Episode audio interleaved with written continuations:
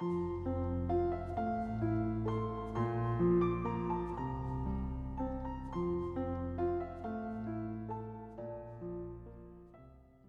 位听友，大家好，我是明哲。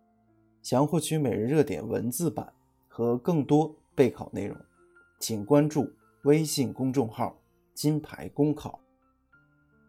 今天的热点来自《法制日报》冯海宁的文章：广场舞噪音该怎么管？广场舞在给跳舞人带来愉悦的同时，也难免伴随着噪音扰民的投诉。济南天下第一拳风景区派出所负责人表示：“我们准备对包括广场舞团体在内的多个健身锻炼团体实行积分管制，比如投诉少、秩序好的团体可以进入景区，而投诉多、难管理的团体进行相应减分，低于规定分数后淘汰清理出景区。”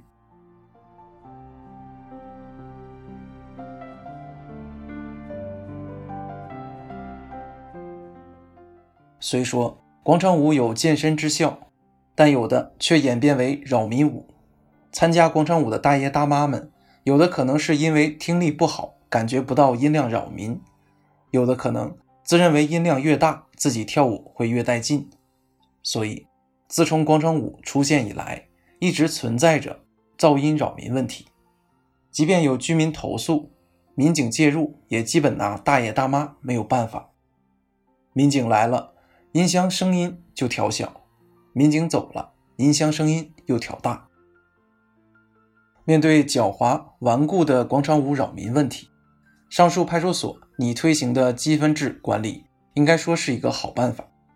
其一，不扰民的团体积分自然就高，就有资格在景区继续跳舞，如此可以鼓励广场舞不扰民。其二，对于仍然扰民的广场舞团体，则可以清理出去，管理效果会比较好。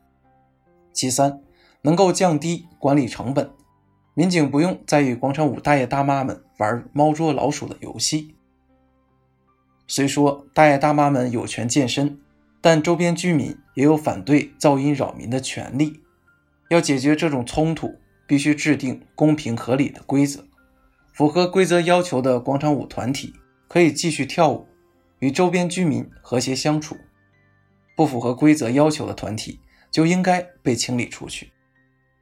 这对所有团体来说是公平的。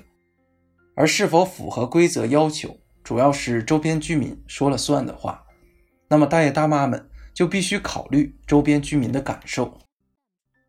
当然，也要意识到，不是所有的场所都适合推行积分制管理，比如居民小区内。是否适合用积分制管理，就值得商榷。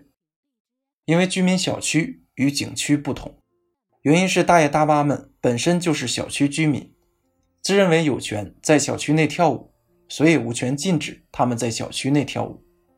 而景区是一个大的公共场所，广场舞噪音太大，会影响公共秩序，民警就有权依据相关制度进行管理或清理。此外，广场舞大爷大妈争抢地盘，主要是因为缺少跳舞空间，这需要通过规划等手段解决。而广场舞噪音扰民，主因是大爷大妈只图自己高兴，忽视了他人权益。因此，这里广场舞噪音扰民，必须完善相关制度，并依据制度进行管理。